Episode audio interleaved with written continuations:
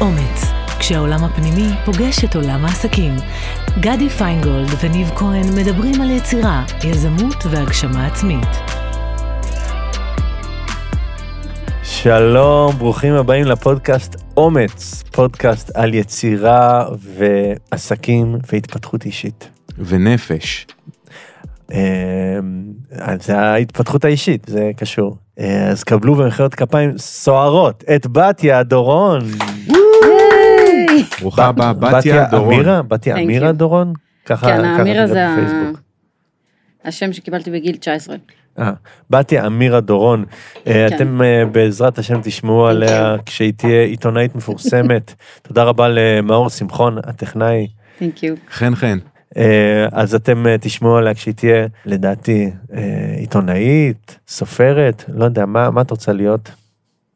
כרגע אני מכוונת להיות הנשיאה של בית המשפט. אה, חשבתי. של- אבל, של אה, המדינה.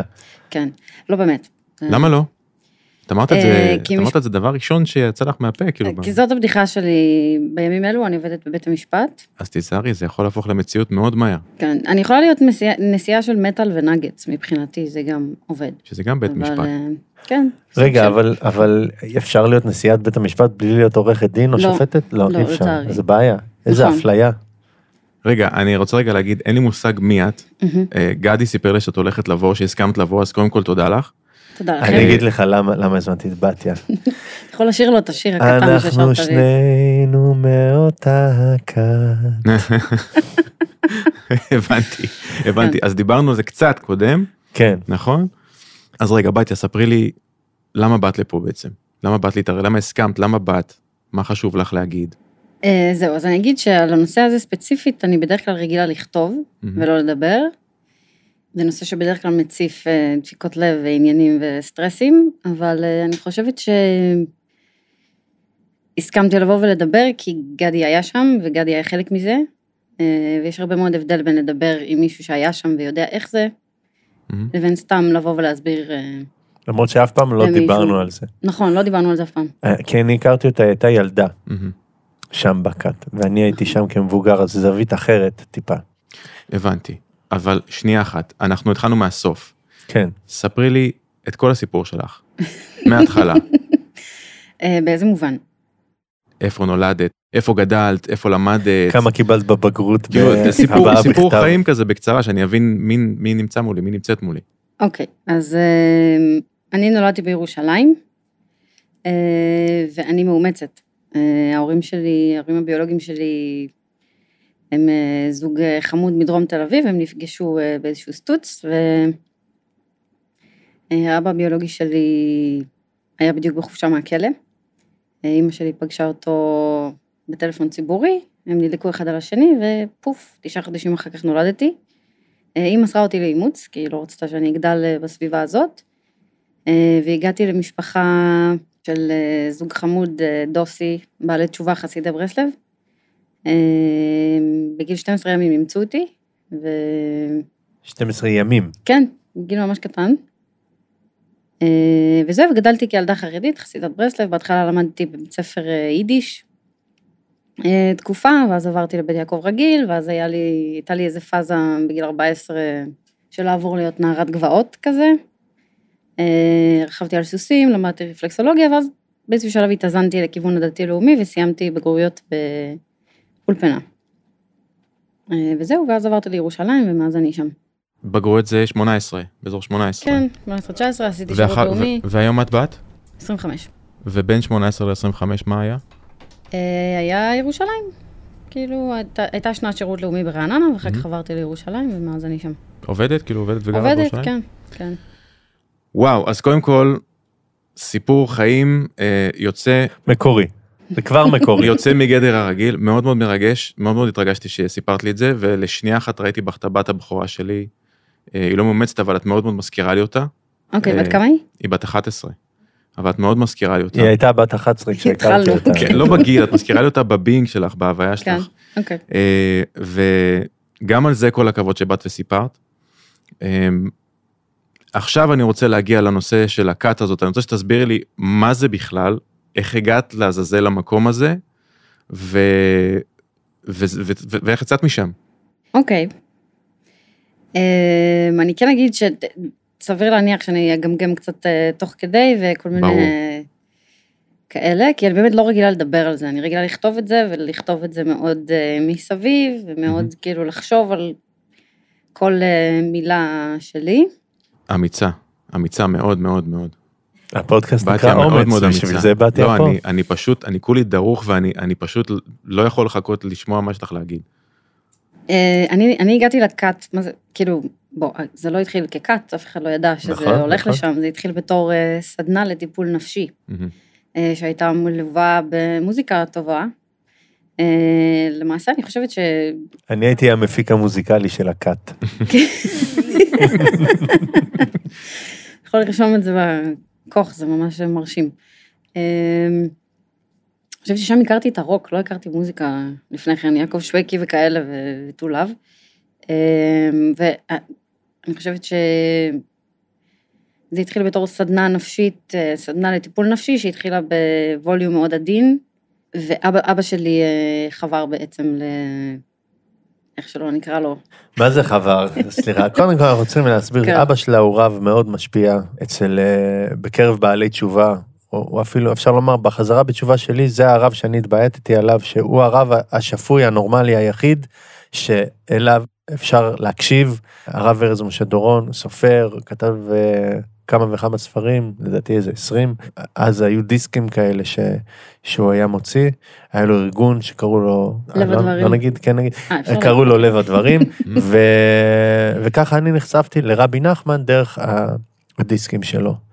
ומאוד התחברתי אליו, אחר כך הכרתי אותו, אה, והחיבור הזה שבין אה, מנהיג הכת, שאנחנו לא נגיד את השם שלו, לבין, אה, לבין הרב ארז, זה מה שנתן המון המון כוח לסדנה הזאת לגדול, זה נתן לו את הגושפנקה, מהמם. כי, כי אבא של בתיה הוא בן אדם שהרבה אנשים הולכים אחריו, וגם לי, למרות שאני הכרתי, אני הכרתי את אה, אותו בחור הרבה שנים אפשר להמציא לו. איזה שם קוד כזה, כן. מיסטר איקס. הגורו, לא יודעת, הגורו. אני הכרתי את הגורו. רגע, בוא נעשה כוכבית רגע בצד. אנחנו אומרים את זה כזה כבדיחה, זה גם יותר קל לדבר על זה, זה קליל, הכת, הכת. כן, יש. אנשים שעד היום, זה עוד קיימת? כאילו, כל המקום אני הזה? לא חושב שזה כבר קיים. אני חושבת שזה קיים בווליום הרבה יותר נמוך, מהמם. כי כל מי שיש לו פייסבוק או וואטסאפ בימינו כבר... אה, יצאו משם סיפורים, אה, אה, כן. זה. אבל יש אנשים שעד היום אומרים הדבר הזה עזר לי מאוד, וגם אני יכול להגיד היה שם גם הרבה טוב, אוקיי? אוקיי. יכול להיות שבתיה חושבת אחרת, אצלי זה היה, היו דברים בעייתיים והיו דברים טובים. אבל בסדר, לצורך הפרק הזה נקרא לזה כרגע הגורו של הכת, אה, אז אני הכרתי את הגורו לפני, דרך המוזיקה, דרך עולם המוזיקה, עוד לפני שהוא חזר בתשובה, ואז הוא התחיל לטפל, ודיברנו על קואוצ'ינג וכל העולמות האלה, משם הגעתי אליו, והייתה תקופה שהוא היה, הוא היה מאמן אותי, אפשר לקרוא לזה, מטפל בי, בלי, בלי שיש לו איזה תואר או הכשרה מקצועית, ובאיזשהו שלב הוא חזר בתשובה, משך אחריו הרבה אנשים, גם משך אותי, גם משך אותי לכיוון של ברסלב, וברגע שהוא התחבר לאבא של בתיה, בעצם זה נתן לו את הגושפנקה, שהנה הוא, הוא מטפל פצצה, כי אם הרב הזה אומר ש... ש... אז זה בטוח פה. אפשר אז זה בטוחים. בטוח, כי הוא מטפל גם בי, כן. ו- ואני ממליץ לכם ללכת אליו, הוא ממש שם את כל הקלפים עליו, הוא ממש דחף אותו בצורה מאוד חזקה, הוא גם מאוד ביטל את האגו שלו, שם את עצמו בצד, ונתן לו להיכנס, וזה זה השלב ש, של הרוקנרול ש, שאת מספרת, והוא ממש, זה היה הארגון שלו שהוא הקים, והסוף של הסיפור זה שבעצם הוא נאלץ לצאת מהארגון הזה, בעצם הוא איבד את כל המפעל חיים שלו, שאותו בן אדם השתלט לו עליו והעיף אותו משם. אפשר לקרוא לזה ככה. הגורו העיף את אבא שלך מתוך ה... העיף את הרב, כן. כאילו, ופשוט הרס לו את כל המפעל חיים. נכון, כי זה הפך להיות מהמפעל חיים לכת. כלומר, זה הבנתי. פשוט הפך להיות כל הסדנה הזאת, במקום שזה יהיה עוד חלק קטן מתוך הארגון, זה הפך להיות כל הדבר. הבנתי. כאילו, אבא שלך בעצם לא הבין איפה הוא נמצא? או שהוא הבין... אבא שלי לא הבין, הוא היה בטוח ש... היו לו כוונות שזה טובות. מקום טוב. מהמם. הוא- הוא היה בטוח שזה מקום טוב, שעושה טוב לאנשים, מהמם. עם האמונה הזאת הוא הלך, עד, ש...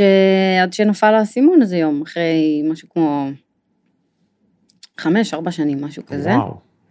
שכבר הכל היה הרוס אה, לגמרי, אז פתאום נפל האסימון שבואנה הבן אדם הזה פשוט... אה, האמת, אנחנו לא הבנו שזה קאט בהתחלה, אנחנו חשבנו שזה בן אדם שעוזר לנו, מאמן, מטפל, עוזר לנו להתקדם, להשתפר, שיהיה לנו יותר טוב בחיים, אבל עם הזמן, אני גם התחלתי להרגיש יותר ויותר לא בנוח, כן, והתחלתי להרגיש שאני נמחק, ואני נהיה תלוי בבן אדם אחר.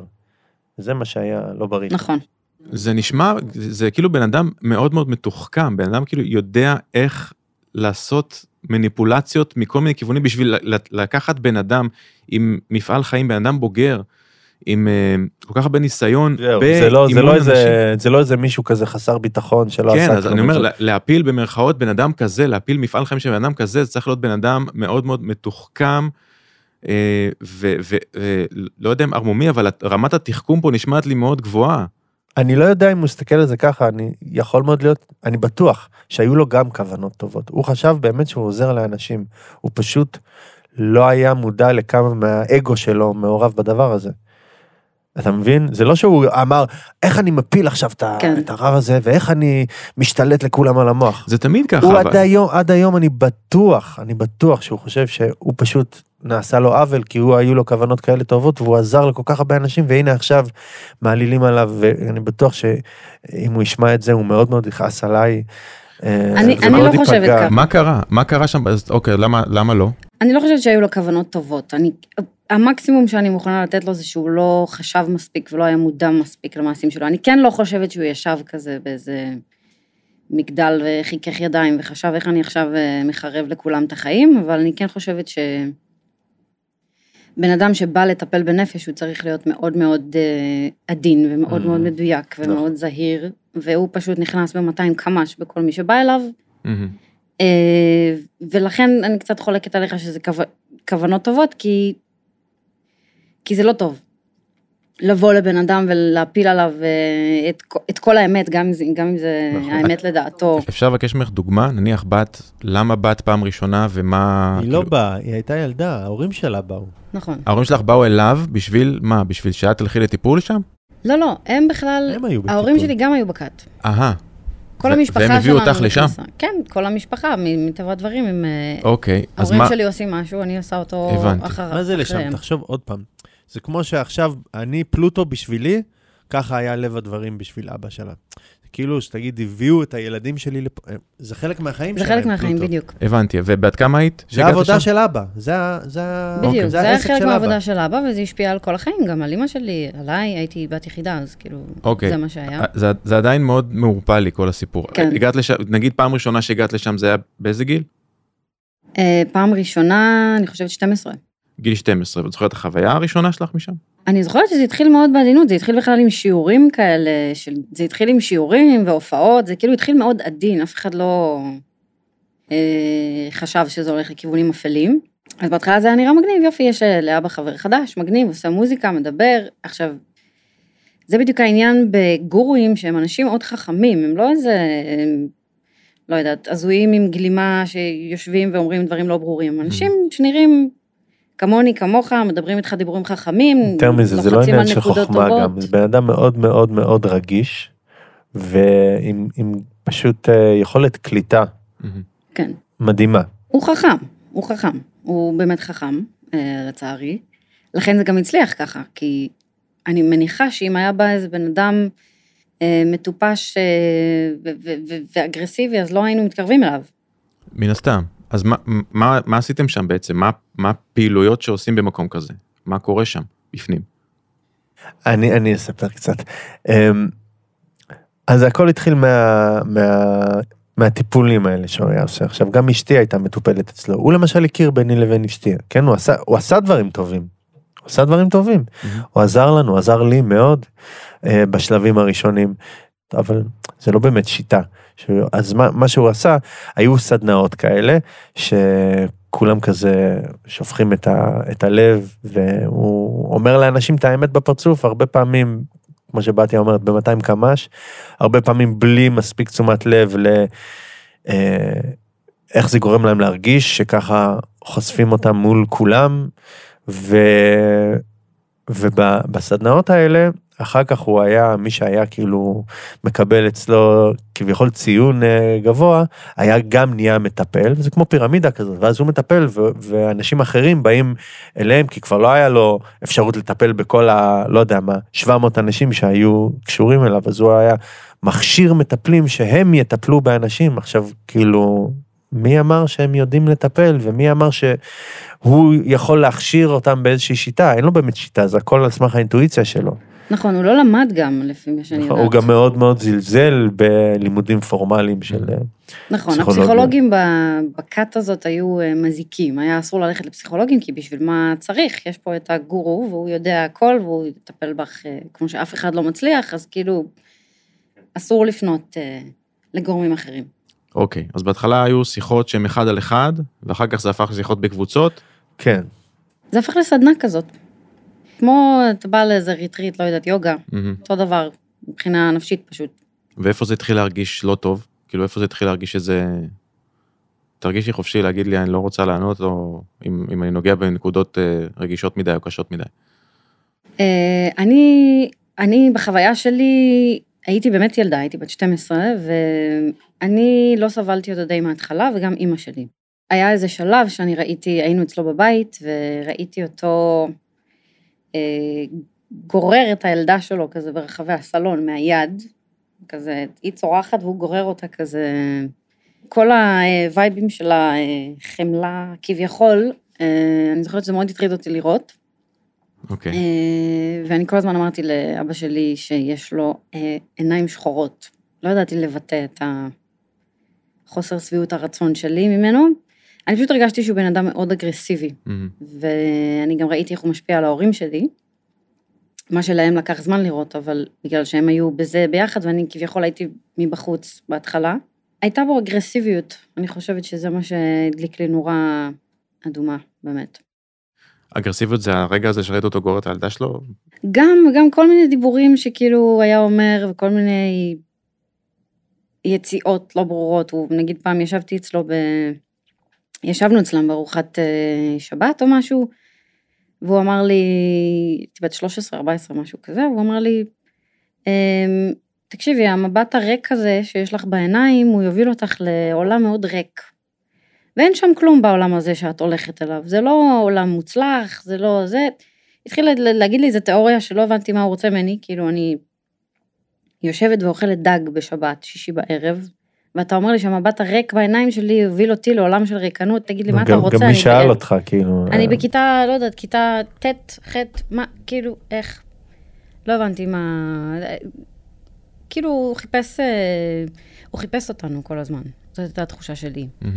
חיפש את אבא שלי, חיפש אותי, חיפש את אמא שלי.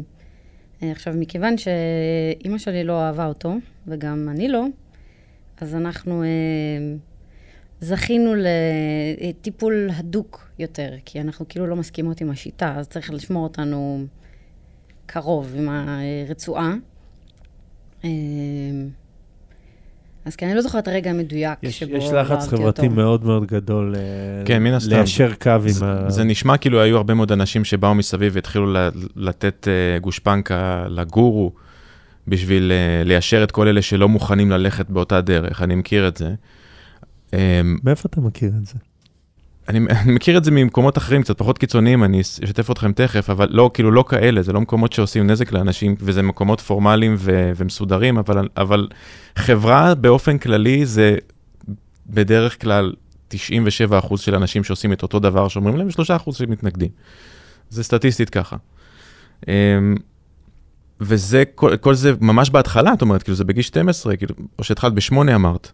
בגיל שמונה לא, התחלת? לא שמונה, 12 עד 12. 14 היה, הייתה אז את ההתחלה. מאוד מהר הייתה. לך אינטואיציה לגבי הבן אדם הזה. נכון, נכון. מדהים, מדהים. זה, זה מדהים שהיה לך את זה בגיל כזה, ועכשיו השאלה, ש... מתי יצאת משם? באיזה גיל?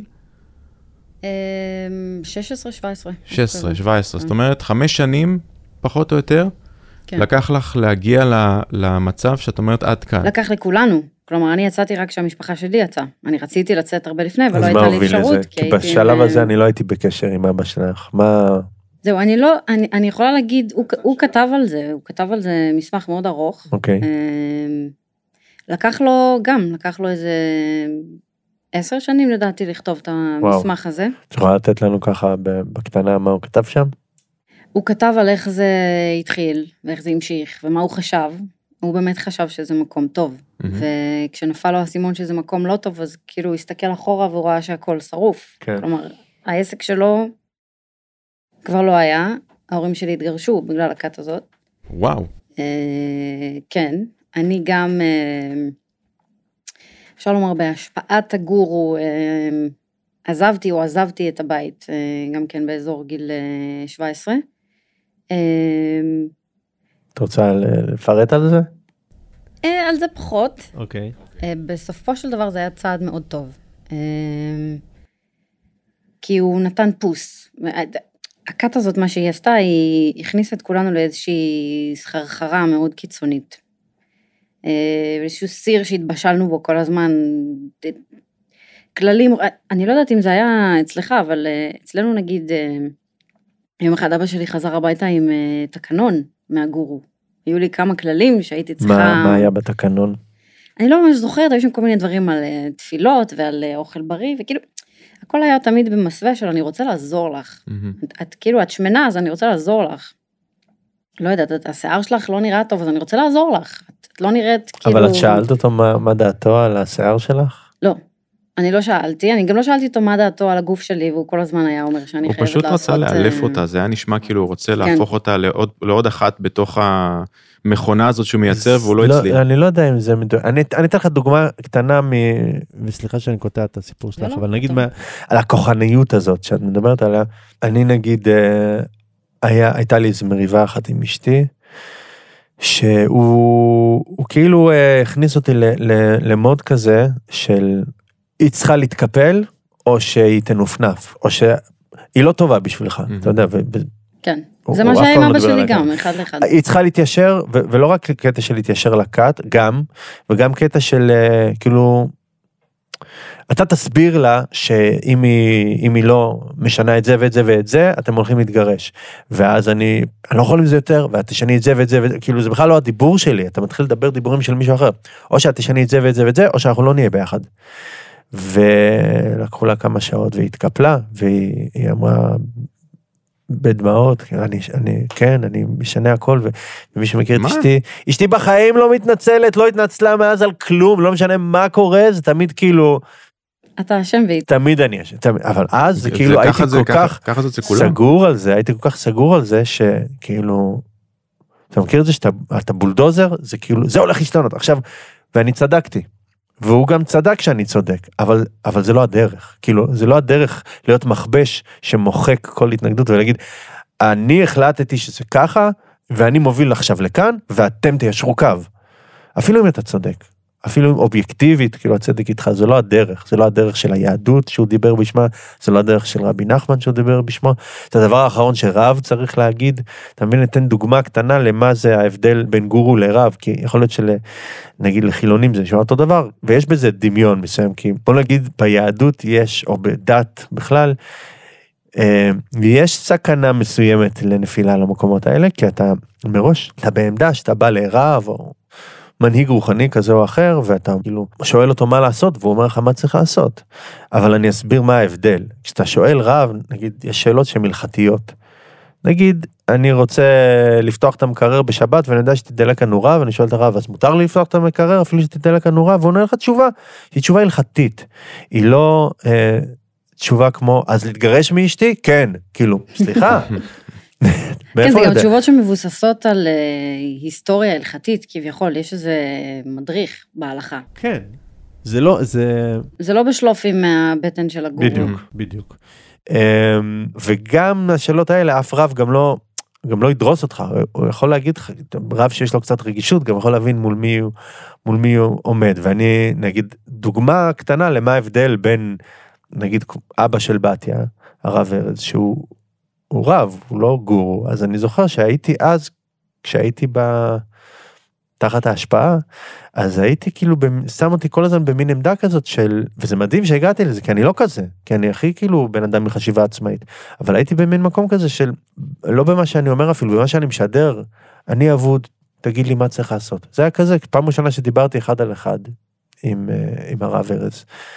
אני לא יודע מה המילים שאמרתי, אבל ה vibe היה, תשמע, אני, אני, בוא תגיד לי מה צריך לעשות. והוא ישר, הוא, לזכותו ייאמר, הוא עשה לזה כזה, כאילו כמו שאתה מוריד איזה משהו מהשרוול, כאילו, מה פתאום, למה שאני אגיד לך מה צריך לעשות? הוא ישר איפס אותי, הוא ישר החזיר את זה אליי. כאילו, אני יכול לדבר איתך, אני יכול לשמוע אותך, אני יכול אולי לעזור לך להבין מה נכון, אבל התשובה אצלך. וגורו, הוא, הוא רוצה את זה, שאתה תבוא אליו והכוח אצלו, ואתה נהיה תלותי, בלי שאתה שם לב, אתה נהיה תלוי בו. זה, זה הדבר, ש... זה המניפולציה, להביא אותך ל, לעמדה הזאת. בן אדם שהוא, שהוא לא רוצה להיות במקום הזה, בן אדם נור, נורמלי, כאילו, אני, אתה, נראה לי, כל אחד כמעט, לא היה רוצה שמישהו אחר יהיה תלוי בו. כאילו, למה שאני אגיד לך מה לעשות? אבל אותו בן אדם כן רצה את זה. נכון. זה היה במקום שיח, זה היה אה, הנחתות. בוא אני אלמד אותך איך נכון כן. להיות. אני אראה לך, אתם כולכם טיפשים חמודים, אבל אתם תלכו אחריי, כי אני אראה לכם איך צריך להיות. ושאלת קודם גם איך זיהיתי, וזה מתחבר למשהו שגדי אמר, שהוא אמר שזה לא היה הוא. אני הסתכלתי על ההורים שלי מהצד, וראיתי אותם משתנים. כלומר, אבא שלי היה החבר הכי טוב שלי, אמ, ופתאום הוא משתנה לי מול העיניים, בצורה מאוד... אה, לא הדרגתית, זה לא היה הדרגתי, כלומר השינוי הוא קרה כזה בבום. פתאום תוקפנות, פתאום הנחתות, פתאום כללים, פתאום זה, וכאילו, אתה אומר, בואנה, איפה, איפה כאילו, איפה ההורים שלי, איפה אבא שלי, איפה אימא שלי, נתתי להם. יד לפני דקה, ופתאום הם מתהפכים ומתהפכים בתוך עצמם, ו... אז היה מאוד קל לזהות, כשאני הייתי כביכול מבחוץ, והסתכלתי על ההורים שלי משתנים, אז הבנתי שבאמת, משתנים לא לטובה. אז הבנתי שיש שם בעיה, כי אבא שלי לא מתנהג כמו אבא שלי, ואימא שלי לא מתנהגת כמו אימא שלי, אז מה קורה שם? עכשיו, אצל אימא שלי זה היה פחות, כי אימא שלי מראש התרחקה משם. אבל אבא שלי, אה, מסכן, הוא היה, הם היו כל הזמן ביחד. אבל בסופו של דבר אני חושבת שאבא שלי הוא סבל מהגורו הזה יותר מכולנו, כי הוא היה באמת צמוד עליו והקים את זה איתו, וגם גם התהליך שהוא עבר היה הרבה יותר נוקשה, בגלל שהוא כאילו כביכול היה ביחד איתו בראש, אז הוא כל הזמן ישב לו על הצוואר. אבל גם האחריות אחר כך היא קשה. אה, ובאמת לקח לו את העשר שנים האלה עד שהוא כתב את המכתב הזה ש... כן, האחריות. שלו היא גם ש... עוד פעם, אני לא אומר את זה לגנותו, כי אני מאוד אוהב את אבא שלך, אבל הוא גם גרם לעוד הרבה אנשים לבוא. אבא שלי היה בטוח שזה דבר מאוד מאוד טוב וחשוב, ולכן הוא צירף לשם המון אנשים. הרבה חברים שלנו. עכשיו, גם בקרב החברים האלה היו הרבה אנשים שאמרו, תקשיבו, משהו פה לא מריח טוב. והאנשים האלה אה, נופנפו על ידי הגורו. לגמרי. כלומר, אתה לא יכול להיות חבר של מי שלא מסכים עם השיטה שלנו. אבל ההבדל באמת בין, בין, בעיניי, בין הגורו לאבא שלי, זה שאבא שלי הייתה לו אמונה מלאה בזה שהוא עוזר לאנשים לחיות חיים יותר טובים. אני חושב שגם הגורו.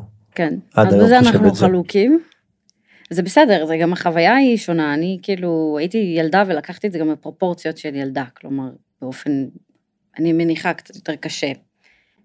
אני חושב שאחד ההבדלים הגדולים זה, אבא שלך הגיע לנקודה הזאת של, אוקיי חבר'ה טעיתי, וזה זה לא קל להגיד את זה, זה פדיחה, כאילו, חבר'ה טעיתי, יכול להיות שהפלתי עכשיו איזה 500 אלף איש לתוך הטעות הזאת, לא 500 אלף, 500 עד אלף איש הפלתי לתוך הטעות הזאת, ואני לוקח על זה אחריות, אני, אני מצטער. הוא לקח על זה אחריות והוא גם ניסה, למיטב ידיעתי, לפנות לאנשים האלה ולנסות כאילו לתקן את זה.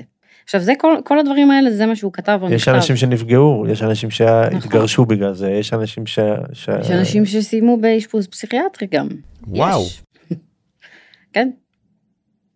כן. תראה, זה, יש כל מיני סוגים של כתות, זה לא היה, בוא נגיד ככה, לא היה שם אה, את הניצול המיני, ולא נכון. היה שם, אלימות אה, פיזית לא הייתה גם. כן, לא היה אלימות פיזית, לא היה ניצול כלכלי כמעט, היה קצת, היה כאילו, תשתתף בסדנאות, אבל בסדר, אז זה בקטנה, אלף שקל פה, אלפיים שקל שם, זה לא כאילו אנשים נתנו את כל החסכונות שלהם. נכון. היה שם ניצול בעיקר רגשי. זה התמקד בר, ב, ברגש, בהתעללות הרגשית. אני, אני מגדירה את זה כהתעללות רגשית, אני לא יודעת איך אתה... שזה אבל- חמור מבחינתי באותה מידה כמו כל התעללות לא אחרת. בדיוק, אז, אז זה אמרנו קודם, למה היהדות היא כאילו עלולה להיות מסוכנת לכתות, אבל פה אני אגיד למה היהדות גם קצת שומרת, כי הגבולות של ההלכה הם, הם הרבה, יותר, הרבה יותר שומרים עליך לא ליפול למקומות האלה של הניצול המיני, או של ניצול נכון. נכון. פיזי חמור. בסדר, אבל כאלה. נניח, נ- לא- לא יודע אם נניח או לא, אבל את אומרת שאנשים סיימו באשפוז פסיכיאטרי, זה אומר שאנשים יכלו להגיע למצב של התאבדות, שזה אה, לקחת חיים מבן אדם בעקבות סדנה כזאתי, אני לא יודע אם זה קרה או לא, אבל זה ממש, אם אשפוז לא, יודע, לא אני. לא, אני לא מכיר את ה... התאבדות לא קרתה. לא, התאבדות לא, אבל לא, לא. הסיפור של אשפוז פסיכיאטרי, אני...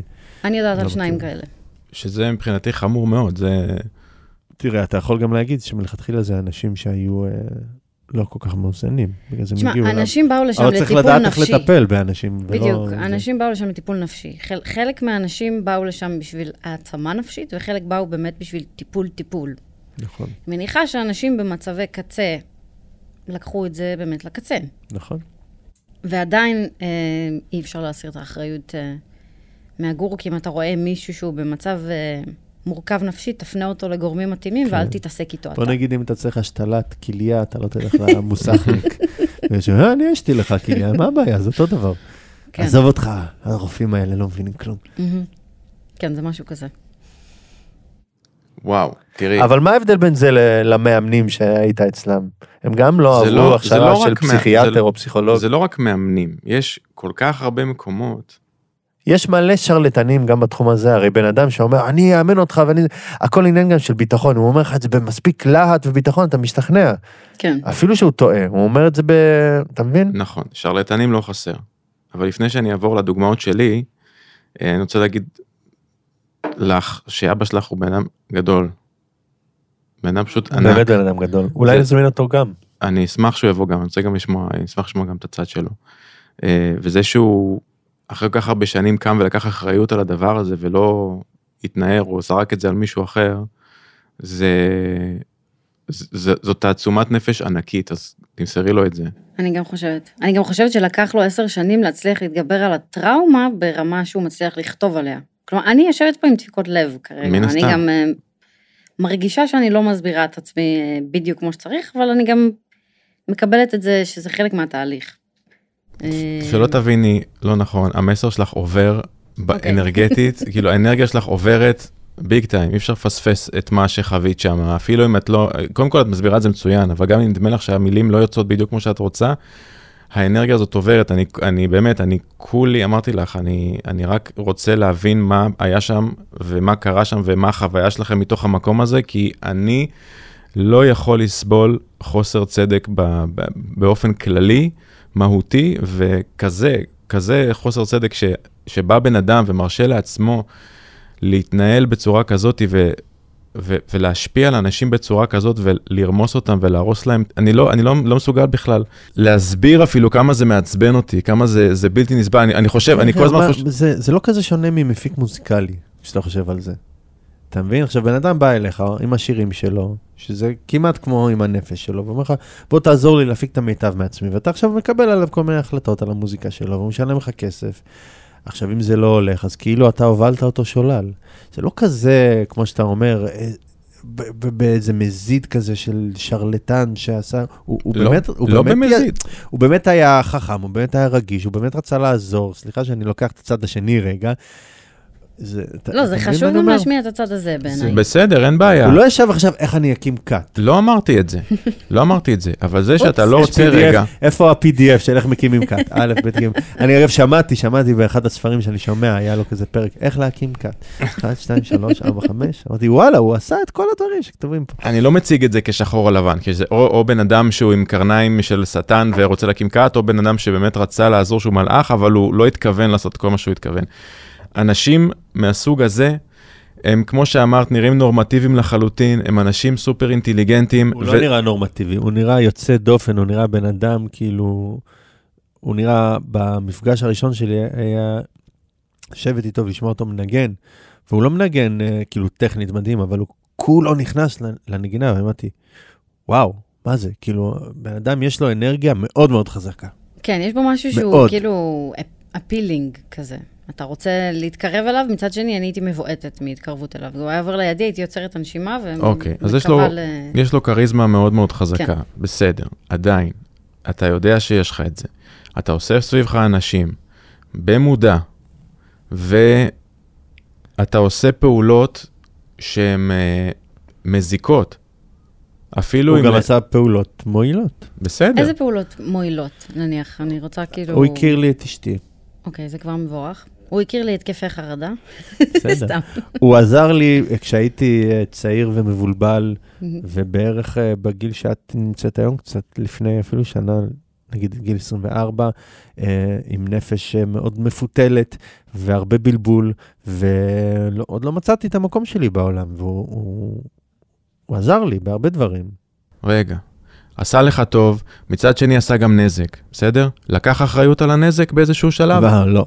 לא. אז לא. אני- מבחינתי, זה לא מעניין אותי כמה טוב הוא עשה. וזה עדיין קורה, המקום הזה עדיין קורה, הוא לא הפסיק. אני אגיד לך, הוא התקשר אליי באיזשהו שלב להתנצל, מתי? לפני גם- כמה שנים. גם, אה, גם אליי הוא התנצל, באריכות, כמה פעמים. יש לו... אה, שלא האמנתי שזה אי פעם יקרה. מהמם. וואלה, זה מעניין לשמוע על זה. יש לו אה, בן חולה, מאוד. והוא התקשר אליי והוא אמר לי, שמעתי שאת כועסת עליי, והבן שלי מאוד חולה, ואני חושב שאולי... אה, מה- מה- זהו, הוא אני- אמר שזה אני בגללך? ריחמתי- זה מה שאמרת? לא, לא. לא, אה. בגלל שהוא בגלל פגע הכעס באנשים. שלי עליו, אז יכול להיות שיש יש, יש אהה. עניין ביהדות של מישהו שמקפיד עליך, זה יכול לגרום אה, לדברים כן, לא אם טובים פגעת, בחיים אם שלך. פגעת באנשים, ואתה יודע, what goes around comes around, זה ברור. כן. קרא לזה קרמה, קרא לזה מה שאתה רוצה. אז הוא התחיל להתקשר לאנשים כשהבן שלו נהיה חולה? כן, וההתנצלות הזאת הייתה התנצלות מעניינת, כי הוא מצד אחד לקח אחריות, ומצד שני זרק אותה בצורה מאוד מופלאה על כולם. עליי, על אבא שלי. עכשיו, נשמה, תקשיב, אתה... הוא התנצל בלי להתנצל. הוא התנצל בלי להתנצל, בדיוק. והוא, והוא בעצם, מה שהוא עשה בהתנצלות הזאת, בתחושה שלי, תשמע, אני יצאתי מהשיחה הזאת קצת בהלם, ואמרתי, טוב, אולי הוא כן חמוד. ורק כמה ימים אחר כך התחלתי ל- לשחזר את השיחה ולהבין שמה שהוא בעצם עשה זה שוב עיוות את תפיסת המציאות שלי בקשר למה שהיה שם, וניסה להפיל את זה על אבא שלי ועל אימא שלי ועליי, וזה בכלל לא אני, זה הם העבירו לך את זה ככה. עכשיו, זה היה רק אתה. אני יודעת מי ההורים שלי היו לפני, אני יודעת מי הם אחרי, אני יודעת מה הם היו באמצע, ובאמצע היה אותך. אני גם יודעת איך התנהגת אליי, אני יודעת איך התנהגת לאישה שלך, אני יודעת איך התנהגת לילדים שלך. עכשיו, אם הוא ישמע את הדבר הזה, הוא ירגיש, וואו, איך רודפים אותי, כן. אני חף מפשע. זה לא מעניין, זה לא כן. מעניין. אתה, אתה עשית הרבה נזק, אתה עשית בעיה, עשית בעיות. הוא לא מכיר בזה, אז בדיוק... בסדר, אז לא מעניין אותי, הוא יכול לחשוב שירדפו אחריו עד מחר. כל ההתנצלות הזאת הייתה בעצם איזושהי זריקת אחריות. כלומר, אני מתנצל, אבל תדעי לך שזה בעצם לא אני. זה לא אני אשם. אמ, אז לא סלחתי. מצד שני, אני גם לא שוקעת שם. אני כן חושבת שלעשות הסברה טובה בענייני כתות זה משהו שצריך. אני גם uh, התיידדתי עם uh, מנהלת המרכז לנפגעי כתות, ואנחנו מדברות על זה. יש מרכז נפגעי כתות, איפה, נכון. איפה זה נמצא? אני לא סגורה על זה, אני חושבת בתל אביב. אמ, אז אני מניח שגוגל אה, יפתור את הבעיה, אז מי, ש, מי ששומע, שומעת ומחפש פתרון, יש מרכז לנפגעי כתות, נכון, יש לכם מי לדבר, שזה יש חשוב כתובת, מאוד. תפנו אליהם, הם מאוד uh, כיפים. אפשר גם לפנות אליי, אני הרבה פעמים uh, פונים אליי הרבה אנשים. בגלל שאני חופרת על זה בפייסבוק uh, הרבה מאוד, מה זה הרבה מאוד? היום פחות, אבל uh, אני כן מאמינה שחשוב להסביר, כי אנשים הרבה פעמים לא, לא יודעים שהם נמצאים באיזושהי סביבה שהיא רעילה להם נפשית. כי אז, uh, כשאתה אומר כת ואתה אומר גור, אנשים מדמיינים את uh, גואל רצון ו- וכאלה, הם לא יודעים שזה מדמיינים יכול סרט. להיות... כן, משהו מ- מ- מוגזם ו- ובדיוני לחלוטין, כן. נכון, וזה לא ככה, זה מרגיש כמו איזושהי סדנה רגילה לגמרי, שאתה נמצא עם אנשים בתוך חדר אה, ו- נכון. ו- ומדברים ויש איזושהי הרצאה, וזה נראה רגיל ונורמטיבי לגמרי, אני אני נכון. יודע. גם לנו לקח הרבה זמן להתחיל לקרוא לזה כת. אז אני אגיד לך מה, כשדיברתי עם אשתי על זה, היא אמרה לי, הכל טוב ויפה, אבל כשאתם יושבים ומדברים על מה שהיה שם בכת, זה לא נכון להגיד, להציג את זה בצורה של, והוא עשה לי, והוא שתה לי והוא אכל לי, וכל זה כאילו, כאילו אנחנו קורבנות. כי בסוף, וזה ההבנה, אם רוצים באמת לגדול מזה, צריך להודות בזה. בתיה זה משהו אחר, בתיה הייתה ילדה, לא הייתה לה בחירה, היא לא הייתה לה מודעות, היא לא הייתה בגיל שיכולה להיות לה מודעות. אני הייתי בן אדם בוגר, ומה שכואב לי, מה שהכי כואב בסיפור הזה, זה לא שעשו לי או שכל הדברים האלה, זה אני עשיתי לעצמי.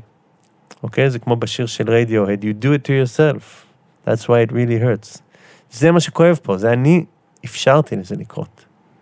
תראה, זה נכון ממקום אחד, מצד אחד, ואני מסכים עם הגישה הזאת, אבל מצד שני, הבחור הזה, שלקח על עצמו את, ה... את הצורת התנהגות הזאת וההתנהלות הזאת, היא, אתה יודע, זה, זה, מבחינתי זה חוסר אחריות, זה שאתה בחרת להיות שם בסדר, אוקיי, בחרת ל, לש, לשבת במקום הזה ו... כן, אבל החוסר האחריות שלו זה עניין שלו, בינו לבין אלוהים, היקום, איך שלא ת- תקרא כן, לזה. זה. א', ב', ברוחניות, שבן אדם רוצה, בהתפתחות אישית, בהגשמה עצמית. בן אדם לא יכול להגיד איך הוא היה לא בסדר, שהוא עשה לי ככה, והוא עשה לי ככה, והוא עשה לי ככה. לי אין שליטה מה אנשים אחרים יעשו, יש לי שליטה רק על עצמי. זה נכון. ואם אני אה, גם נכנסתי למקום הזה וגם נשארתי במקום הזה, סימן שבאיזשהו מקום היה לי נוח. היה לי נוח אולי שנותנים לי את כל התשובות, ואני לא צריך... אה, דיברנו על זה בפרק על החרדות, שזה סוג של חרדה קיומית. כל דבר שאני, שאם על כל דבר יש תשובה, שהגורו אומר, תעשה ככה, תעשה ככה, תעשה ככה, ואני לא צריך לחשוב, זה כאילו איזשהו סוג של הקלה, זה קיצור דרך. אבל זה בא עם מחיר מאוד כבד, המחיר הוא שאתה מוותר על העצמאות שלך והעצמיות שלך. וזה מה שכואב לי, שאני אפשרתי לזה לקרות. אז אני רוצה, אני רוצה רגע לתת, אני רוצה לשאול אותך שאלה ולתת סימן שאני מכיר במקומות האלה. כמו שאמרת, בן אדם שכופה עליך את דעתו בתוך מסגרת שהיא אמורה להעצים או לאמן או לייעץ או אם הוא- לטפל, או לטפל, זה תמרור אדום ענק. נכון מאוד. ואני רוצה לדעת מתי הרגשת באמת בבטן, כאילו מהיום הראשון הרגשת בבטן שזה מקום לא טוב? אה, לא מהיום הראשון, אבל אה, כמעט מיד. כמעט מיד. אני גם הייתי ילדה מאוד, אה, תשמע, היינו בית כזה גם, שמדברים בו על הכל, ומאוד רגישים, ומאוד, אה, הייתי בת יחידה, אז כל הפוקוס היה עליי. זה גם גיל כזה שלא מפותחים עדיין רגשית, נכון. ועדיין אתה לא יודע באמת לכמת את זה לתוך אה, נכון. תחושות ו- ו- ומה אני מרגיש, וזה נראה לי ולא נראה לי. האינטואיציה עובדת, אבל היא לא מדויקת עד הסוף, היא לא וגם מדויקת. אמרת, אני רואה עיניים שחורות. נכון, לא. לא ידעתי לתאר מה מציק לי, אבל ידעתי שהוא מציק לי. ידעתי ש, ש, שזה לא טוב. ראיתי את ההורים שלי, נגיד, מתחילים לריב. הם אף פעם לא רבו, בטח לא מולי. אמ, כל מיני דברים קטנים שהתחילו לקרות, ואמרתי, אוקיי, זה לא טוב. ולא אהבתי אמ, את מה שקורה שם. אז להקשיב לתחושות בטן, להקשיב לאינטואיציה, זה גם דבר אחד להקשיב מאוד חשוב. לאינטואיציה. עכשיו, נכון. יש, יש הרבה רגעים במקומות האלה שאתה מרגיש את זה, ואז אתה מחפש למה אתה טועה בתחושה שלך, נניח, או אולי לחפש סיבות אחרות, או, או הפוך, או לחפש סיבות למה כן לצאת מהמקום הזה. זהו, זה לא היה ממש לצאת מכאן. תשמע, זה היה, זה היה משהו שעבר על המשפחה שלי. זה כמו... זה, זה פשוט ריחף מעל כל הקיום המשפחתי. כלומר, זו הייתה עבודה של אבא שלי, כמו שגדי אומר. אה, הוא היה יוצא בבוקר, חוזר בערב, וכל היום הוא היה צמוד לגורו. לכן אני גם חושבת שהוא באמת סבל הכי הרבה, כי הוא פשוט היה תחת ההשפעה שלו כל הזמן, והוא חטף את הכי הרבה צעקות ו... גזלייטינג, אני חושבת, קוראים לזה, ואת כל מה, מה ש... זה, מה זה? יש איזה מושג שקוראים לו גזלייטינג, מה זה אומר? שזה מישהו אחר מעוות את תפיסת המציאות שלך. אוקיי. כלומר, אני, אולי עדיף לבדוק הגדרה אה, מדויקת בגוגל, אבל בעיקרון זה, אתה יודע שקרה משהו ומישהו אומר לך שהוא לא קרה. כן. זה בערך, ה... כן, זה כן. חוויה שלך, זה רק אתה, זה לא אני, אני בכלל לא אמרתי, אני בכלל לא התכוונתי, אני לא ידעתי, כל מיני כאלה. אליי זה הגיע רוב הזמן לא ישירות מהגור, זה הגיע דרך ההורים שלי, דרך כל ההתנהלות. עכשיו, אה, אימא שלי אה, נוטרלה מהר מאוד מהתמונה. כלומר, ההורים שלי הצמידו לנו מחלות נפש.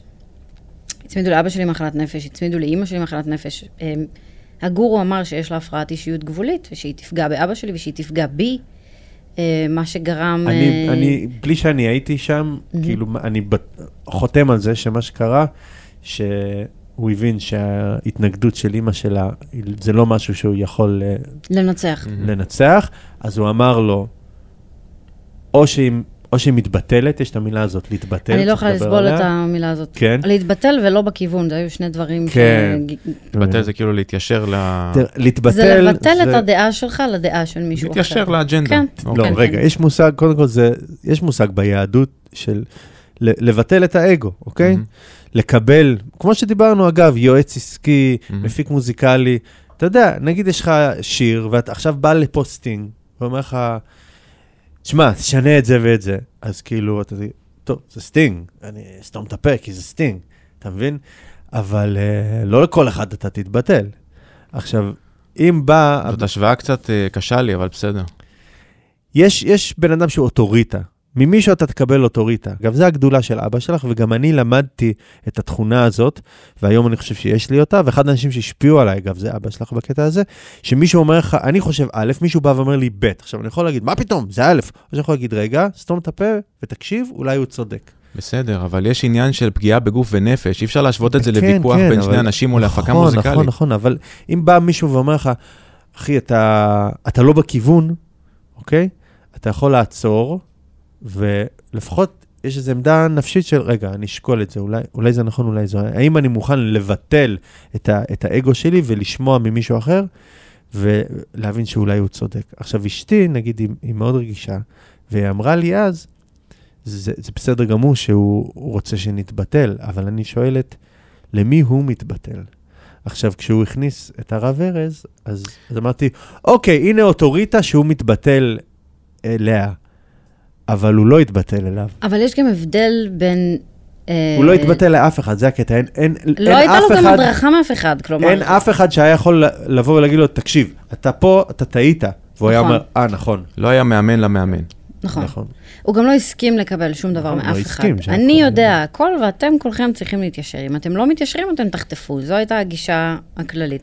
הקשר שלך עם אמא שלך במהלך התקופה הזאת היה בתוך השפה הזאת של הכת, או מחוץ לשפה הזאת של הכת? איך, איך זה קרה עם זהו, אמא? אז הקשר בין כולנו התחיל להתערער מאוד, כי מה שהגורו עשה, הוא בעצם הסית את אבא שלי נגד אמא שלי, את אמא שלי נגד אבא שלי, את אבא שלי נגדי, את אבא שלי נגד אמא שלי, הוא הסית את כל מי ש... את כל המשפחה נגד כולם. המשפחה, כן.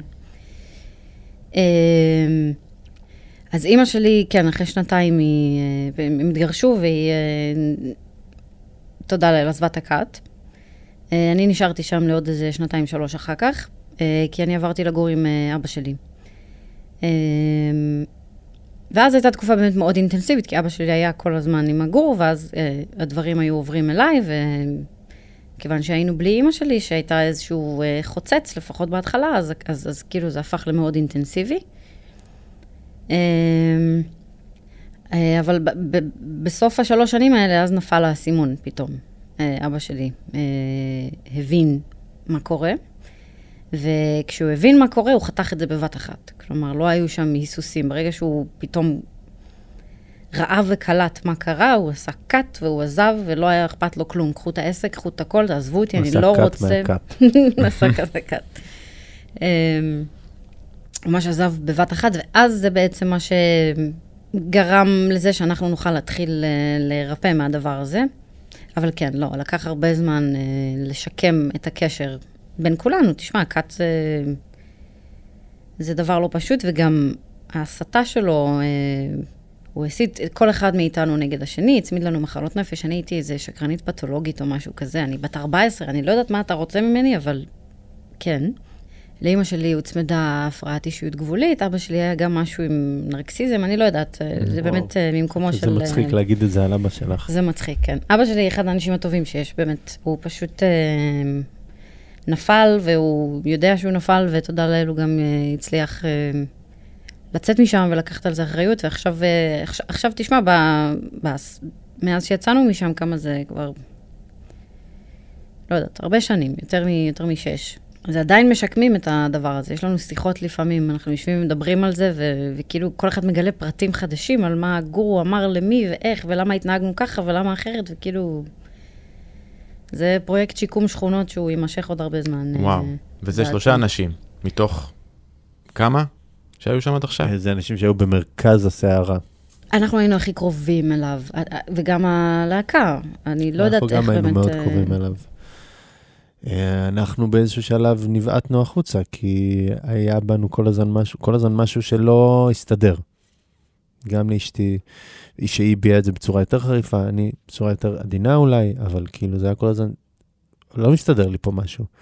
ובסוף זה כאילו לא מסתדר לך, לא מסתדר לך, טוב יאללה, אין לי כוח, תעוף לי. עכשיו, כאילו, הוא, הוא הגדיר אותי פעם בתור החבר הכי טוב שלו, אבל לא האמנתי לו. הוא אמר לי בטלפון, אתה החבר הכי טוב שלי. אמרתי, אבל רגע, תמיד אני בא אליך, אוקיי? אתה אף פעם לא בא אליי. תמיד אני, כאילו, בתחושה אני רודף אחריך לקשר, וכל הזמן העמדה היא שאתה אומר לי תובנות עליי, ואני אני כל הזמן בעמדה של המקבל, ואתה בעמדה של הנותן, אז כאילו, שלא נותן בראש. כן, סליחה. אבל זה גם עמדה של, זה נקרא משפיע ומקבל ביהדות. עכשיו, בין חברים אמיתיים זה מתחלף, לפעמים אני משפיע ואתה מקבל, אתה משפיע ואני מקבל, אני מדבר ואתה מקשיב, אתה מדבר ואני מקשיב, אבל שם זה היה חד צדדי, הוא מלמד ואני לומד. אז זה לא חברים, זה אתה מעליי. זה ממש לא חברות, לא, ככה לא נראית ולא נשמעת נכון. חברות. טוב, וואו. וואו. אני חושבת שחלק ממה שהגורו עשה זה גם מדי פעם הוא היה נותן לך מחמאות מאוד מדויקות, בטח. ואז היית אומר, אוקיי, אז הוא כן מעריך אותי. אז אולי כאילו כן שווה עוד מה זה קצת מעריך להיות... אותי? אה, היו שלבים שאני, כאילו, אני, אני ממש הרגשתי, אני חשבתי אז בגיל ההוא שהיה לי סיפור חיים מאוד uh, דרמטי, שההורים שלי לא גידלו אותי כמו שצריך, ונורא פגעו בי, ושכל הצרות שלי זה בגלל ההורים שלי. והוא הוא, הוא כאילו הראה לי כל הזמן, חיזק את זה, כן, וואי, מסכן, מה עבר עליך, ואיך הוא... ו- ונותן לך את התחושה, וואו, סוף סוף מישהו מבין אותי, ואתה מתחיל להירגע, והוא באמת מבין. והוא כל הזמן גם נותן לך לגיטימציה כזאת ל... ההורים שלך לא אהבו אותך באמת, אבל אני אוהב אותך באמת. וזה מייצר אצלך תלות. נכון. והיום אני יכול להגיד בתור הורה, כאילו, אם מישהו יגיד כזה דבר לילדים שלי, אני, אני רוצה לרצוח אותו. מה זה כאילו... לא ה- לצורך, אני בא אליו ואני שובר לו את הראש על הרצפה, מה זה, זה- מישהו יגיד. כזה דבר לילדים שלי. אתה מבין? אבל, אבל זה, זה במילים אחרות מה שאמרו לי. ו...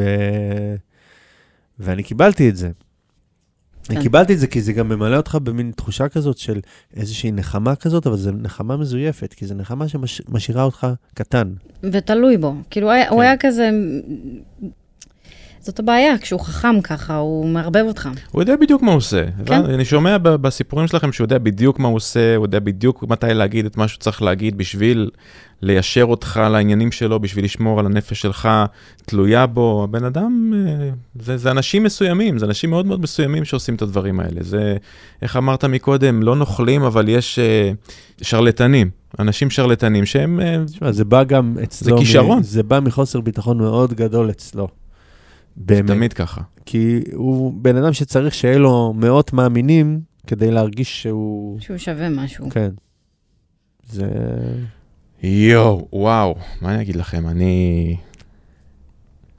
אני, אני מצד אחד, אני בהלם שדברים כאלה קורים בכלל בעולם. קורים דברים הרבה יותר קיצוניים מזה. נכון. אני יודע, אבל נגיד את הדברים הקיצוניים ממש, הם משום מה שמים בפרונט, שמים ב- בתקשורת מאוד מאוד חזק, רק את הדברים הכי קיצוניים, ואת כל מה שקצת פחות ו- ומטה, הוא נעלם, הוא לא ממש, אה, לא, לא נמצא בשיח היומיומי, הוא לא מקבל, כן. למשל מרכז ל- לנפגעי כתות, אני לא ידעתי שיש כזה דבר בכלל. יש, יש, ותודה לאל שיש. וזה משגע אותי לשמוע דברים כאלה, זה נשמע לי חסר היגיון שבן אדם מתנהג בכלל בצורה כזאת. זה נשמע לי אה, מטורף שבן אדם אחד יכול בכלל לאסוף סביבו כל כך הרבה אנשים, אחד. נפש אחת אוספת מאות, לא יודע, אלפים, לא יודע כמה, אוספת קבוצה של אנשים ופשוט כמו בובות על חוטים, פשוט מנהלת אותם. זה מדהים אותי ומעצבן אותי ביחד. כן, אני ו- עד היום תוהה איך זה, איך זה קורה. זהו, אני לא, זה לא נתפס לי בכלל, שאפשר לעשות כזה דבר. כן. שזה הגיוני בכלל. אז כן. זה, זה, אני חושב שזה ניצול של איזושהי חולשה שהוא מזהה באנשים. נכון, הוא מתביית על הנקודה שמציקה לך. נקודת תורפה פסיכולוגית. כן. זה רוע טהור מבחינתי. לקחת חולשה של בן אדם ו- ו- ולהיתפס עליה ולשלוט דרכה בבן אדם, זה רוע, רוע טהור. זה מבחינתי שטן. תשמע, זה. מורכב. הוא גם עזר, כמו. שאמרתי, הוא עזר לאנשים, ו... אבל עזר איך? בסדר, עזוב. טוב. אני, אין, אין, אין... עזר איך, אני, לא, זה חשוב השאלה הזאת, עזר איך. נגיד שאתה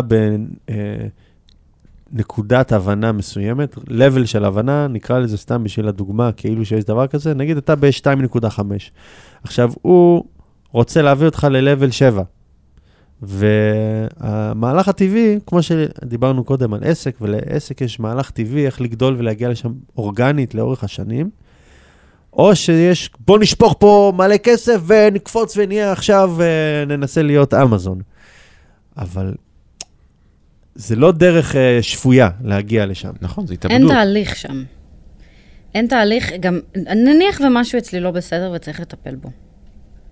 אוקיי, אז יש לנו בעיה, אז בואו ננסה לפתור אותה לאט-לאט ולא בצורה שתפרק לי את החיים. בדיוק, בשביל זה יש כאילו- הכשרה, בשביל זה יש נכון מאוד. תהליכים. תהליכים, תהליך זה דבר. מאוד חשוב. ואצל הגורו הוא לא היו לקצר, תהליכים. הוא ניסה לקצר תהליכים נכון. באופן כוחני. וציפה ממך להגיע ל-level הזה, ששוב, הוא, הוא ראה, כל מה שהוא ראה היה נכון. אוקיי? הוא לא סתם עכשיו ממציא... לא, היו דברים גם שהוא. המציא. כלומר, לאימא שלי אין הפרעת אישיות גבולית. אוקיי, בסדר. אני לא שקרנית פתולוגית. זה אוקיי. נשמע שמה שהוא המציא לאנשים, זה אנשים שהוא רצה, כמו שאמרתם, ליישר אותם לתוך האג'נדה של אותו מקום, של אותה כת. זהו, מה שמחרפן אותי זה שאני שומעת נגיד עדויות מאנשים שהם אומרים שהסדנה הייתה להם ממש אה, כיפית. הוא לא נפל עליהם, הוא לא הציק להם, אני הוא חושב לא... שזה אנשים שבאו אה, מראש יותר מאוזנים. כי נגיד בן אדם כמו, כמו סיני, החבר שלי, הוא בן אדם ש... בן אדם שאוהב את עצמו, הוא לא צריך איזה מישהו אחר שיגיד לו... עכשיו, באמת, בן אדם כזה שאין לו איזה נקודת תורפה בוערת שאפשר להיתפס עליה, הוא בא, הוא שומע, הוא מקבל מזה דברים, הוא יגיד, "אה, אחלה, אני אקח את זה לחיים, אני אקח את הכלים האלה לחיים. הוא לא באמת חשוף ל... בוא תהיה הגורו שלי ואני אה, אזרוק את אשתי, כי אתה אמרת, הוא... הוא אבל אני לא, אני לא חושבת. שזה, שזה זה, אני גם לא חושבת שאבא שלי היה במקום אה, חלש ופגיע, שהיה צריך איזה משהו. אני נכון. כן חושבת שהוא... לכל בן אדם יש איזה משהו שמציק לו מאוד, איזה, לא יודעת, איזה טראומה, איזה בעיה, איזה התנהגות של מישהו בילדות, לא יודעת. ואני חושבת שבאמת הוא ידע להתביית על הדברים האלה ולהפוך אותם לענקיים, כדי לגרום לך להאמין שהם בעצם מנהלים אותך. היה הרבה, חלק מהסדנה הזאת הייתה הרבה אה, שיח עם הילד הפנימי. כן. שלך. כל הזמן צריך להתחבר אליו ולחבק אותו ולהבין כמה הוא פגוע. מצד שני, נשמה, תקשיב, זה היה, היו דברים בילדות שלפעמים צריך להתגבר עליהם. אתה לא יכול להעצים את זה עד כדי כך ול, ולהגיד לבן אדם ש...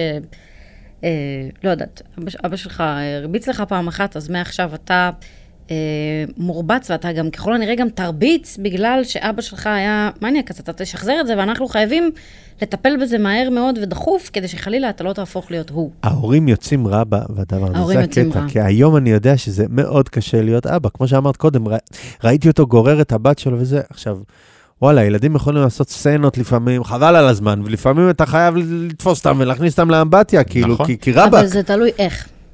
בסדר. אני בטוחה ב-200 אחוז את שהדרך יכולה בה אתה לוקח לתפוס את כל ה- אחד ב- ב- לפעמים ברגע פחות נכון, מחמיא, נכון. שהילדים אז עלו פה- לו... פה אני מסכים. לגמרי, כי יש רגעים שהם פשוט יושבים ודופקים על הרצפה וצורכים כמו, כאילו אתה, כאילו לא יודע מה עשי- עשית להם, ואז אתה כן. צריך להרים אותם כשהם אני לא בועטים מכירה את לך, זה עדיין. בועטים אני בך לא. ומרביצים לך, אז נכון. זה בסדר. אפשר להבין. לא חשוב.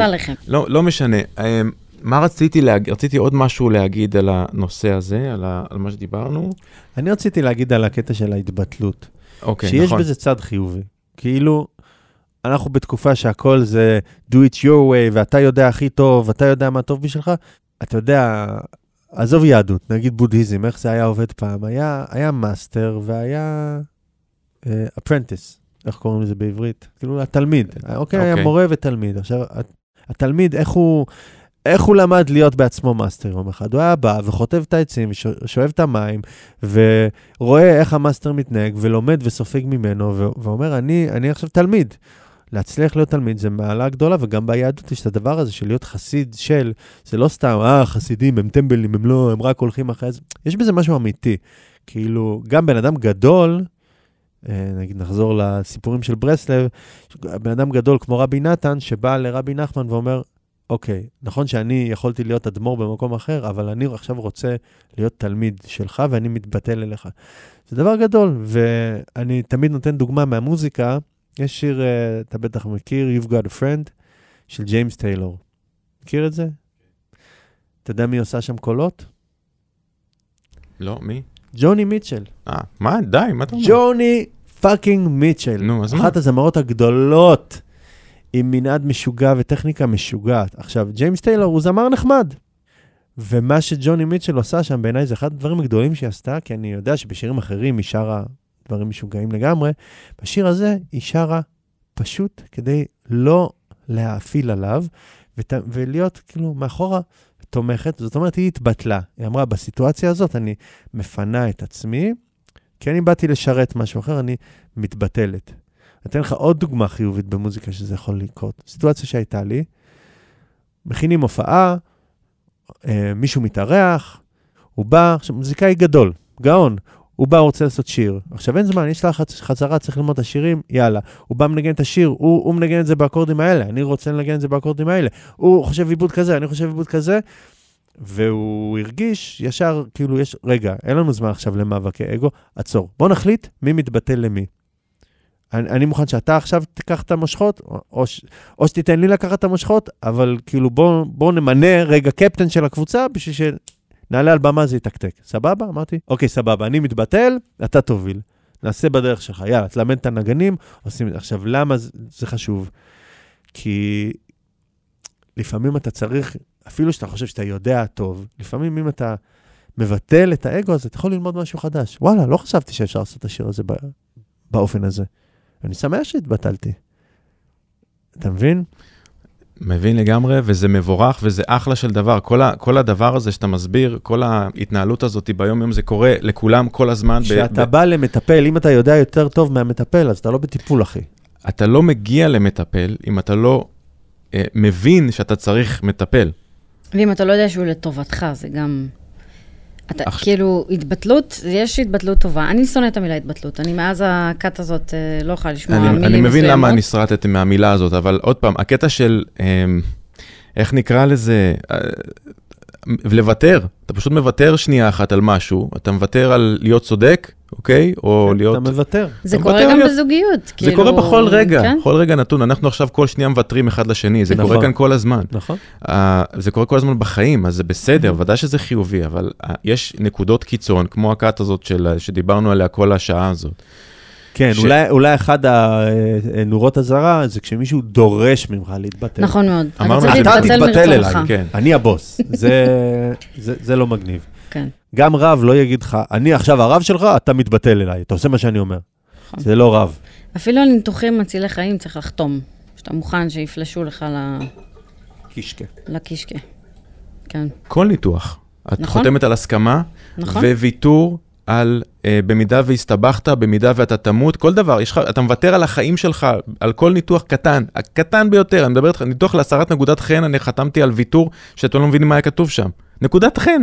אז זו נקודה כאילו- מעניינת, כי אז בעצם מה שואלים אותך? אומרים לך, אתה מסכים שאני אעזור לך?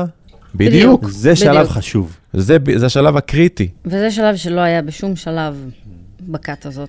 זה בדיוק מה שתיארתי לך בפרק הקודם, המפגש הראשוני הזה איתו, שהוא כזה שואל אותי על החיים שלי, ואני אומר לו, הכל אחלה, אני זה, ואני הולך להצליח, ואני הולך לעשות זה וזה וזה, והוא כזה אומר לי, עצור, אתה לא בכיוון, תבוא אליי לטיפול ואני אסביר לך איך אתה צריך להיות. אור אדום. אור אדום בדיוק, ענק בדיוק. במשפט הזה. אני בכוונה אומר את זה, וגם אתה אמרת את זה, וגם אה, אמרנו את זה, דיברנו על זה אני ובתיה מקודם, אני אומר את זה כמה פעמים, כי כל מי שישמע את זה, ונתקל בזה אי פעם בחיים שלו, שנמצא בתוך נקודה כזאת בחיים שלו, לברוח מיד. נכון.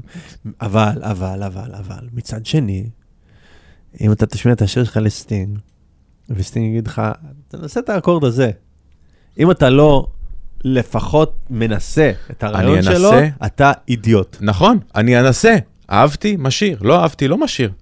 אני עושה את זה עם כולם. אגב, אני נותן, תקשיב, אני עובד, אני עובד בענף הפרסום, אני מפיק מוזיקה לפרסומות, זה, זאת, זה הדיי ג'וב שלי, זה מה שאני עושה.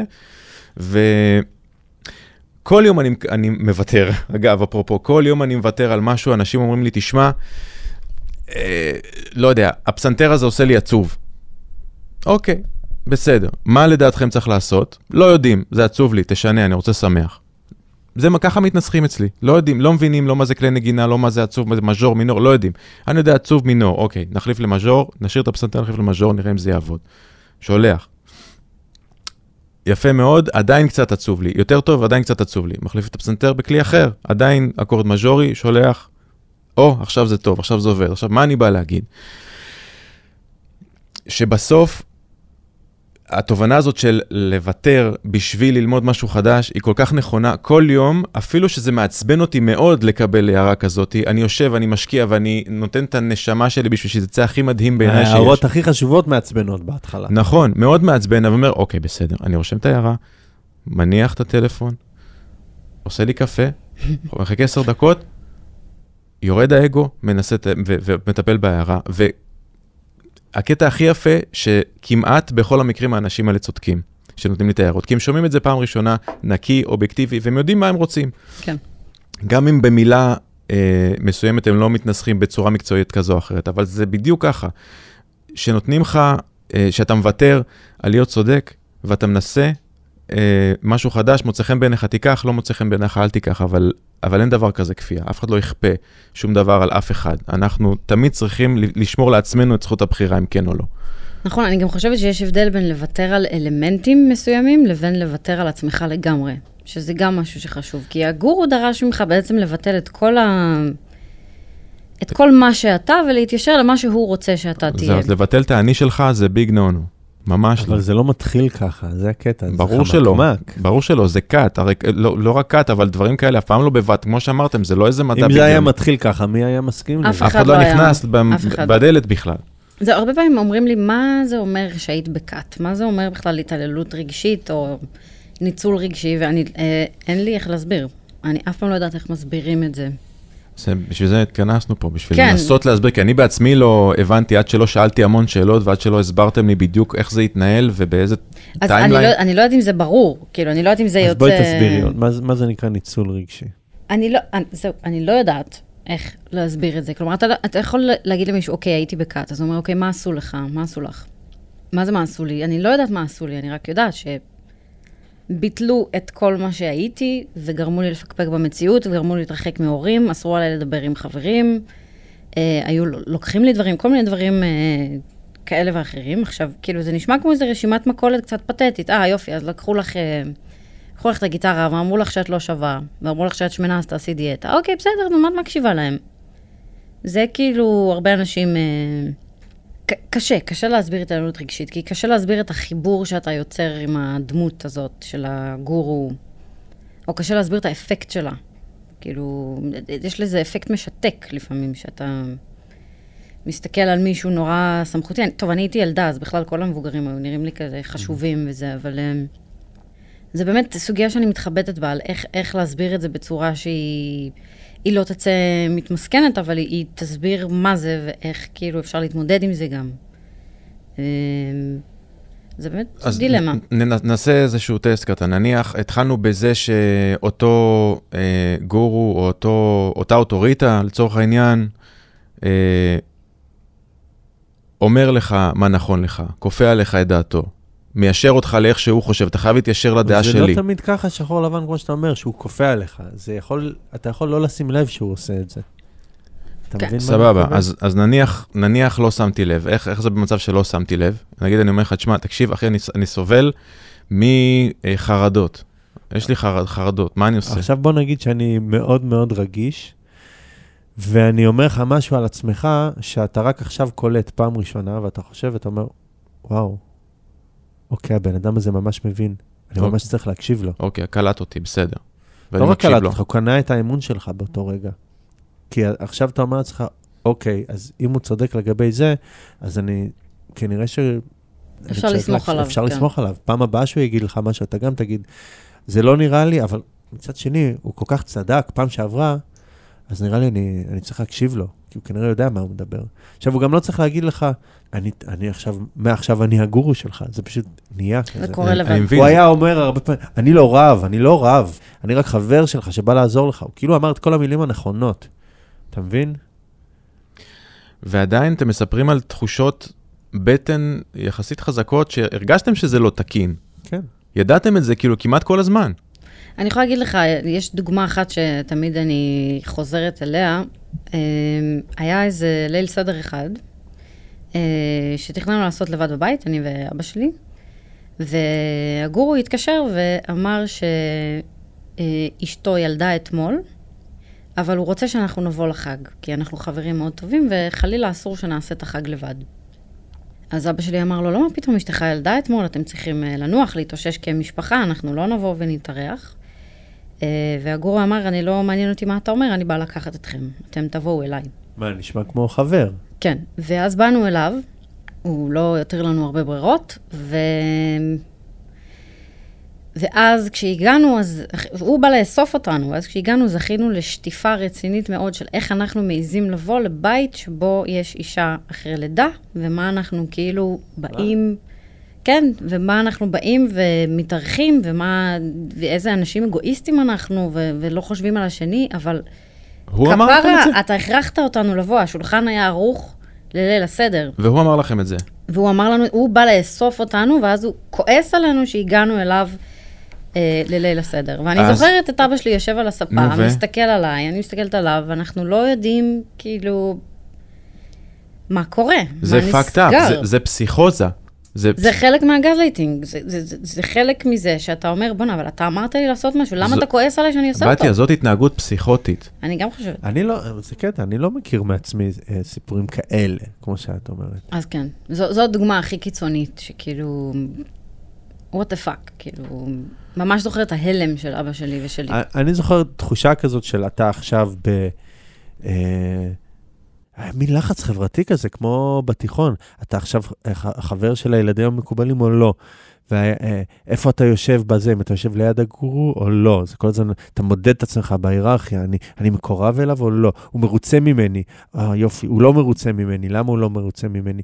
זה כאילו, כל הזמן הוא משאיר אותך בת- בתחושה הזאת, יש מין סולם כזה נכון. של כמה, אתה כל הזמן מקבל ציון אצלו. הקטע של המרוצה לא מרוצה, זה קטע מאוד חזק. הוא כל הזמן היה מתעסק בזה, אם הוא שמח מההתנהגות שלך או לא. אני יכולה גורם להגיד לך לך... לקנא גם באנשים אחרים. למה הוא פתאום, הוא אמר שאני חבר הכי טוב שלי, שלו, למה עכשיו הוא פתאום הוא יותר חבר שלו? הוא כאילו עשה את זה בכוונה. כאילו יש איזו זכות כזאת ביחס שלו אליך ובקרבה שלו, ויש ציונים. זה היה דרמות אינסופיות על למה אני לא בסדר ואיך אני אה, פוגעת בעצם בכת אה, או בגורו.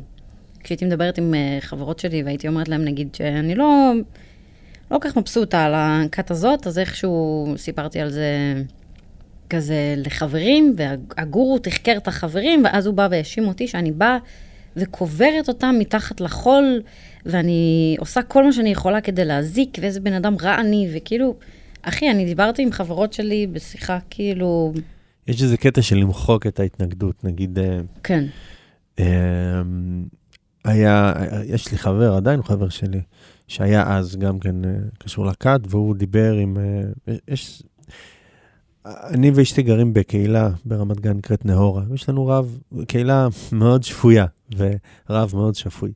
ו... ושמעתי את החבר הזה, הוא, הוא סיפר לי שהרב הזה אמר שזה נשמע, מה שקורה שם, שזה נשמע סממנים של כת. כשהוא שמע את זה, ראש הכת, איזה מסע נקמה על אותו חבר שלי שהעז בכלל לדבר עליו עם, עם מישהו אחר, ואיזה מסע הכפשות על הרב שאמר עליו ככה, סך הכל העלה שאלה, יש שם איזה כמה נורות אזהרה שלא מסתדרות לי. זה כאילו למחוק כל התנגדות, ואני זוכר, וגם אבא שלך היה בשיחה הזאת, ואז אני אמרתי, אמ, כאילו זה היה כזה, מה, הם אומרים שאנחנו כת? הם אומרים שאנחנו כת? מה? ואז אני אמרתי, אה, טוב, אבל גם אה, אם נגלה שאנחנו כת, יכול להיות שנצטרך אה, להשתנות. ואז כאילו זה היה מצחיק מאוד, אתה חמוד, אבל כאילו זה מצחיק מאוד, אבל לא, אנחנו לא טועים, זה לא יכול להיות, לא יכול להיות, לא יכול להיות, אה, הם האויב, ואסור לדבר איתם יותר. זהו. כן, כל אותם. מי שהיה מביע איזשהו פקפוק, אה, היה אסור לדבר איתו החל מאותו הרגע. אה, אסור היה לי גם לדבר עם אמא שלי במשך אה, שנתיים. אה, ועם כל החברים שלי ש- שהתנגדו, הכריחו אותי לריב עם החברה הכי טובה שלי שגדלתי איתה מגיל אפס, לא הייתי בחתונות של חצי מהחברות הכי טובות שלי בגלל הדבר הזה. זה מאוד נהיה ח- חרמות כאלה, כמו בתיכון, כן. הוא בחרם. ואשכרה ביצע, ואיזה- הלכתם ועשיתם את כל הדברים האלה, כאילו הלכת והפסקת להיות חברה של אלה, והפסקת לדבר עם אימא שלך, כאילו, ביצעת את ההוראות האלה. כן. אם אותו חבר שלי, הוא אומר עכשיו עליו, הוא וזה, ואיך הוא עושה כזה דבר, אז אתה אומר, אוקיי, הוא עכשיו, אה, הגורו, עכשיו אה, לא אוהב אותו, אז אולי, אולי נתרחק ממנו קצת, כי אולי הוא יתהפך גם עליי, ועכשיו הוא יגיד שאני חבר שלו, שהוא ירד עליו, אז הוא ייכנס בי גם, אז- אני לא רוצה שהוא ייכנס בי. אז הוא מטמיע פחד בכלל. הוא כן, מטמיע הרבה בהחלט, פחדים בתוך בהחלט. הדבר, אז זה גם נורת אזהרה. אם כל הזמן... נכון? אתה כל הזמן, אני הייתי בהתקף חרדה, אני חושבת, כמה שנים מתמשך, מבחינת דפיקות לב ו- ודרמות אני מכיר. חרדה טוב מאוד. הפרק הראשון שלנו היה על חרדות, אני כן. סובל מזה כבר שנים. כן.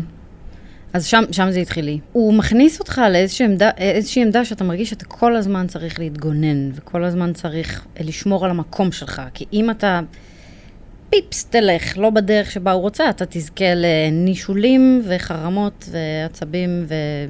אתה לא תהיה מקורב כבר. יו, עוד דבר אחד מדהים אותי ואני לא מבין אותו, איך, איך אתם הייתם בתוך זה ואתם אשכרה לא רואים.